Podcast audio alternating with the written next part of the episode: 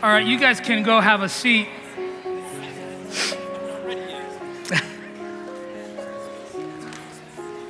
um, I, how many of you in the room, just a quick survey, um, how many of you love Christmas?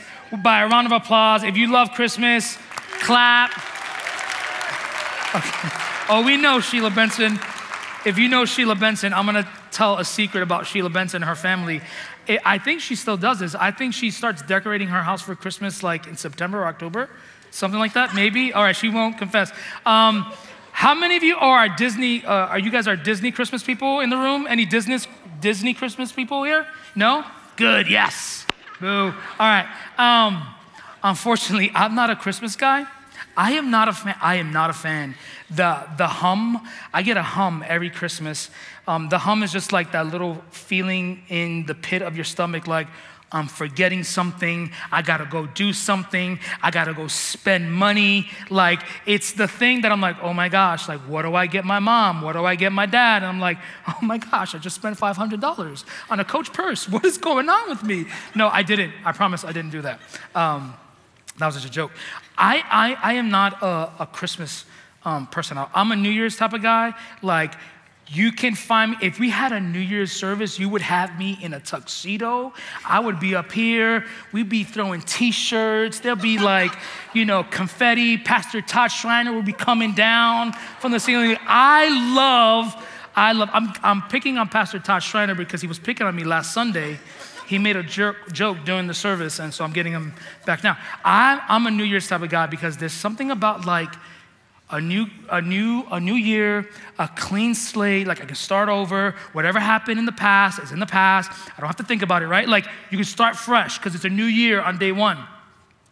But, um, but there is, I do love, so I'm not like a Debbie Downer. I do love um, Christmas for, for this reason. Um, for, for this reason alone, um, it's, it's, and it's cheesy because it's like, you're gonna think it's cheesy because you're like, obviously, you work at a church. You're supposed to love Christmas, right? Um, one of the reasons why I love Christmas, because it is a reminder to me um, of how much I need Jesus. Like, it's a reminder to me that when I look back at the last 11 months, right, I can point to moments in the 11 months that I'm like, ooh, I wish I wouldn't have said that. I wish I wouldn't have done that. Um, I can look back to the 11 months and, and say, man, that was a tough week. That was a tough month for me. In fact, I can look back in my life. How many of you in this room can look back in your life and you can say, man, that was, that was rough. Like that year was a bad year for me. Um, this year is a bad year for our family. And, and then you get to Christmas, right? And then you tend to forget about all the bad things that have happened in the last year. Like you're focused on family, like we're gonna cook the dinner and we have to travel to the four places because that makes sense. We'll, we'll travel to four houses to have Christmas dinner and then hand out all the gifts and then do it again on the next day or the next week because, you know, that's what we do, right?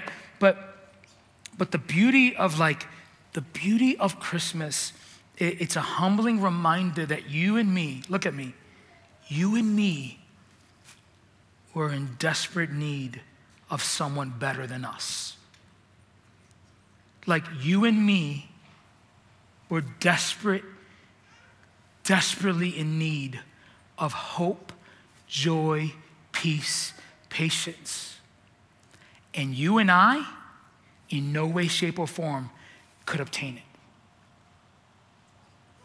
And in a more practical sense, the beauty about Christmas is also not a reminder just of birth. Like it's just not a baby. It's not like, oh, look how cute Jesus is. No, it's like this is the God who sat on his throne, who spoke the world into existence. He put the stars in the sky, the planets in their place, the galaxies in their form. And this is the God that says, I'm going to come down to the very people who hate me, who despise me, who reject me, who are sinful, the very people who have decided in their sin to say no to me are the people that I'm going to draw near to.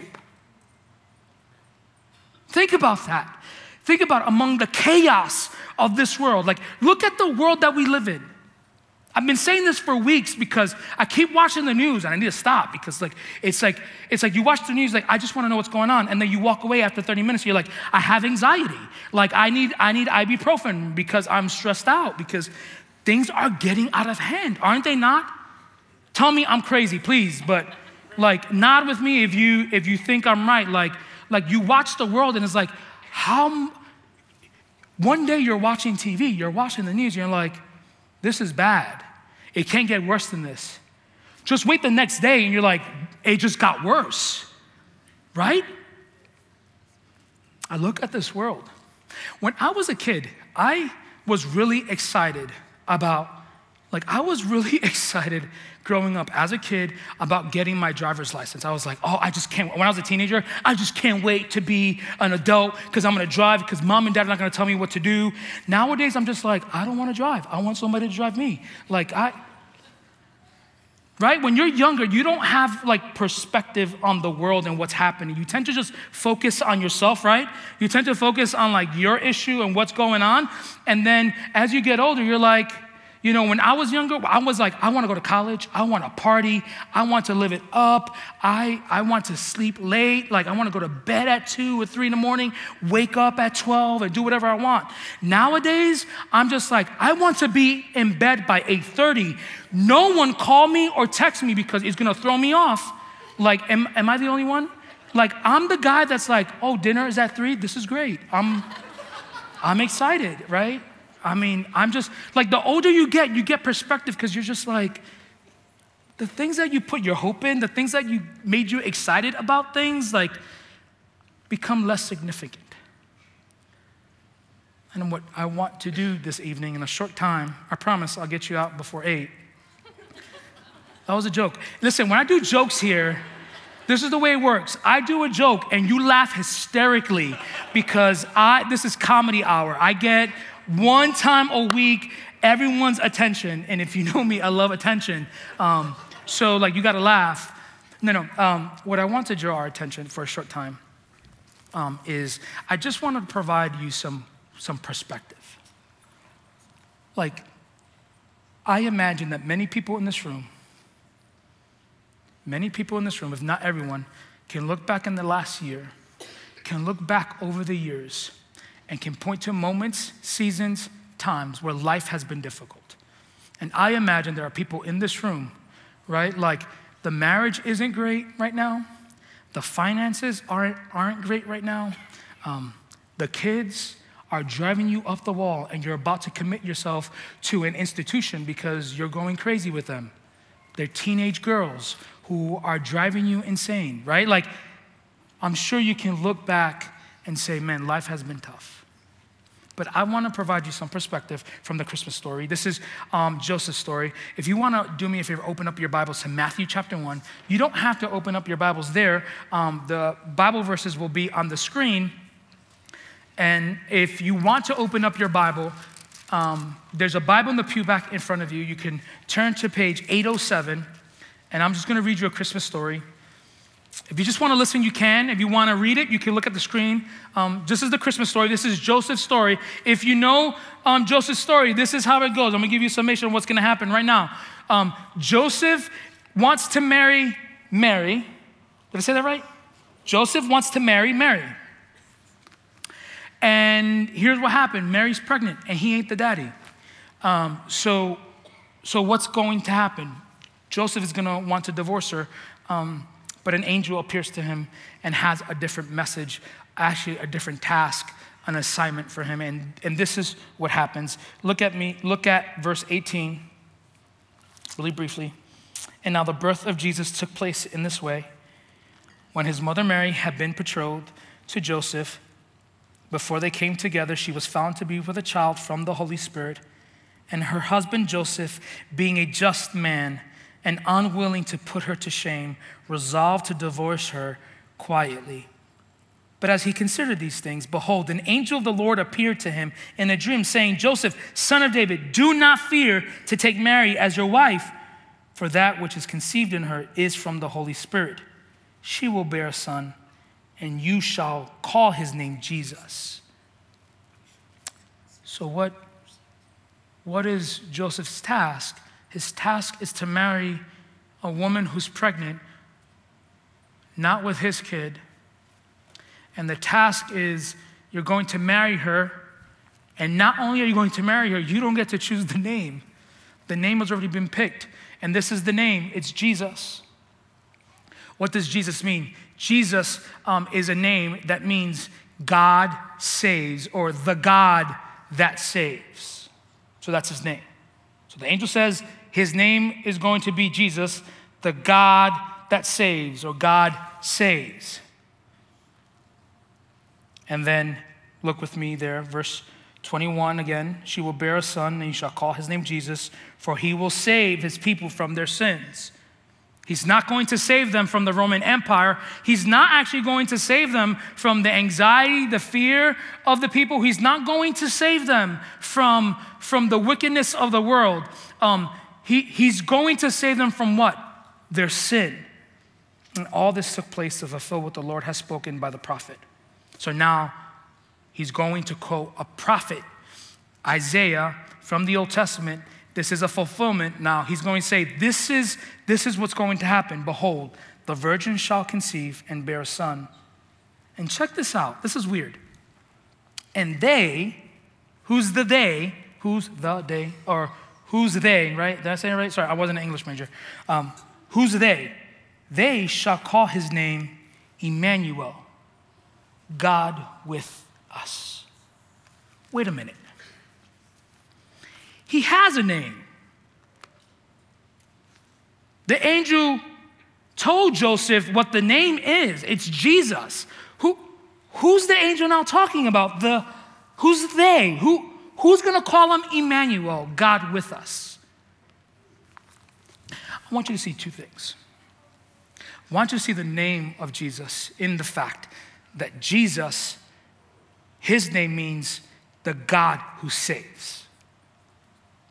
That's what Mary and Joseph are going to call him. That's what we call him. That's what he's going to do for us. But notice what the verse says they are going to call him God with us. Here's what's, what makes Christianity, what makes us very different from every single belief system, from everything that the world says, from everything that our culture teaches us, is, is that we serve a God. We believe in a God who's not distant, who's not far away. We don't serve a God. We don't talk about a God who, who, who did something in the past, who, who sits on a throne, who created the universe and stood back from his creation and decided that he wasn't going to be invested anymore. It wasn't like, like he created us, we bear his image, we sinned, separated ourselves from him, and he was like, you know what? Forget you guys. I, am not gonna have anything to do with you. No, no, that's not what the prophet is saying. That's not what the, the point of the story is. What, what are they saying? They're saying that we serve a God who's with us. Think about that.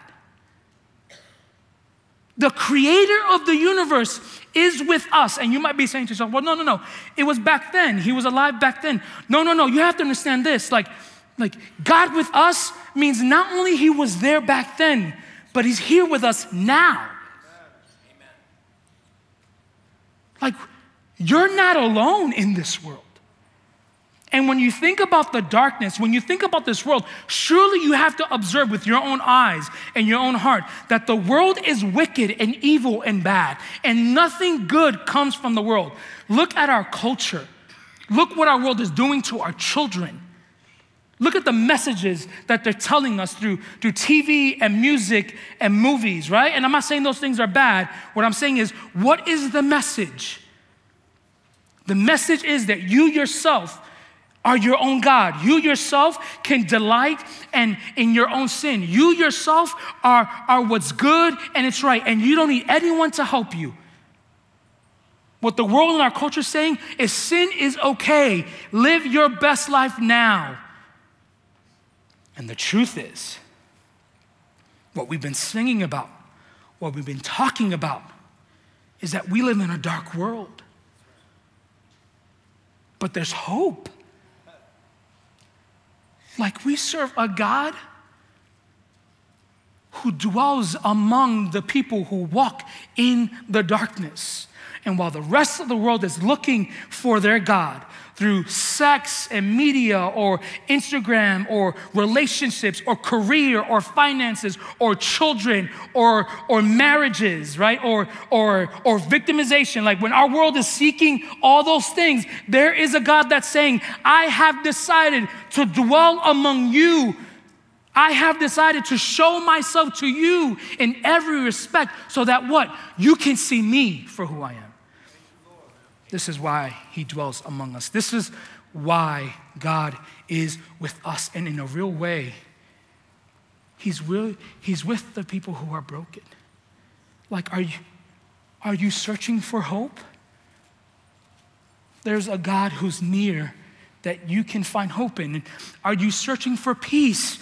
There's a God who dwells among us to give you peace. Are, are you looking for satisfaction? There is a God, His name is Jesus, who can satisfy you, give you all that you ever want, and at the same time, wanting more of Him. Like, are you searching for tranquility in your marriage and your relationships?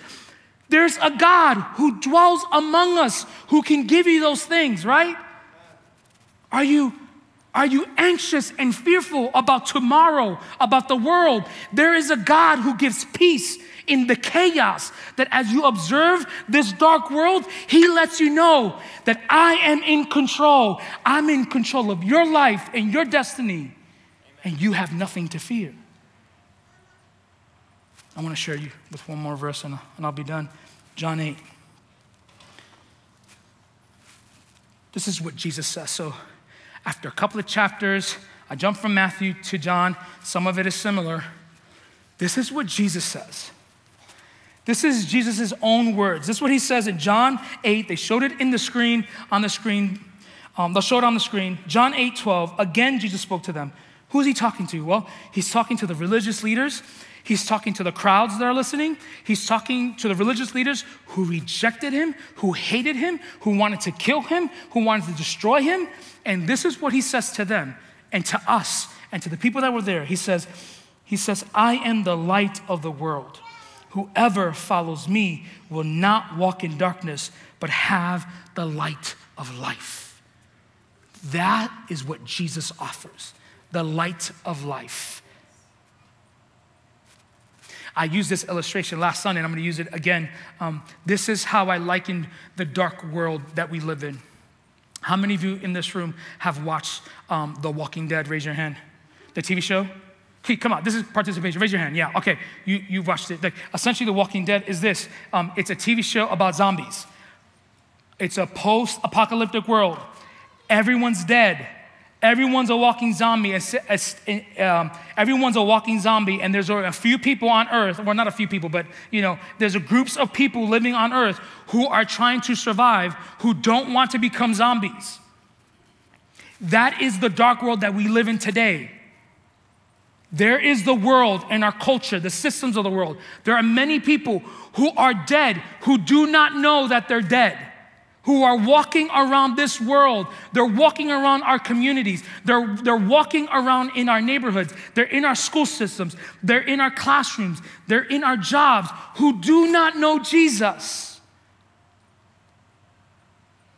They walk in darkness and are looking for light, but they found the wrong light. And Jesus says, I am the light that I offer them. And the reason why Jesus offers light is because we were sinful. We rejected him. Every day we decide we won't follow him. And our sin has corrupted us. But Jesus says, I can give you life. And the only thing you have to do, the only thing you have to do to walk in light, the only thing you have to do to, to receive the light of life is to believe in Jesus, have faith in Jesus, follow Him, pursue Him, and forsake all these earthly pleasures that bring us a temporary satisfaction. Now, that doesn't mean that the things in the world that we go after, working and money and, and family, relationships, are, are bad. What we're saying is that if those things have become the better thing in your life, then you're not following Jesus. But if Jesus is the better thing that you pursue, All these other things are insignificant to you, whether you have it or don't. So I offer you this evening Jesus. I offer you the light of the world. I offer you the light in darkness as you walk around this dark world, and as you evaluate your own life, as you evaluate your own sin, as you evaluate your own pain and hurt and frustration. I'm offering you a person that gives you the peace, that gives you the hope, that gives you a promise of a better future with Him. I offer you the light of life. The question is do you want to walk out here today with a life of light, or you just want to walk out feeling good and go out and live the life you've been living the whole time? One day you're going to have to stand before the Lord and give account to your life. And I pray that you find yourself with, with many of us in this room, the ones that hear, good and faithful servant, come into my rest. Eternal rest. Peace with Jesus. Let's pray. Why don't you take just take a couple of seconds, evaluate your own heart.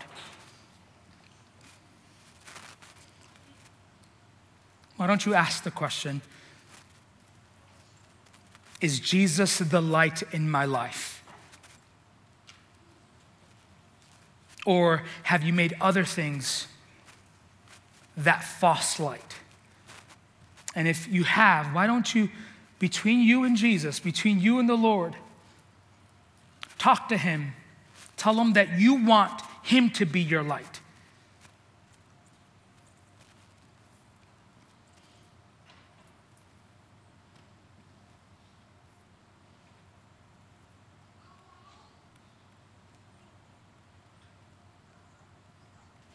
Father God, we thank you for the true meaning of Christmas.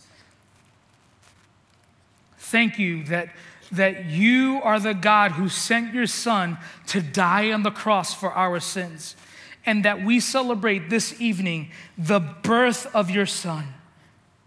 God with us, Emmanuel, who dwells among us, who's still with us by his Spirit. We ask you, O oh Lord, that as we as we navigate difficult times, as we navigate this dark world, that we would be reminded that you are the light who shines brightly in our pain, who shines brightly in our hurt, who shines brightly in our obstacles and adversities, who shines brightly in the darkness of our sin and chaos of the world, and that, that we can find hope, we can find peace, we can find joy in Him. Lord, that we would be reminded tomorrow when we're opening up gifts with family and friends or traveling to the houses, God, that we would keep you focused. That you would be the center of our joy and our contentment. We pray this in Jesus' name. We all say, This has been a message from the chapel. Thanks for joining us today. For more information about the chapel or any of our campuses, including Akron, Green, Wadsworth, Kenmore, Cuyahoga Falls, Nordonia, and Medina, please go to our website at thechapel.life.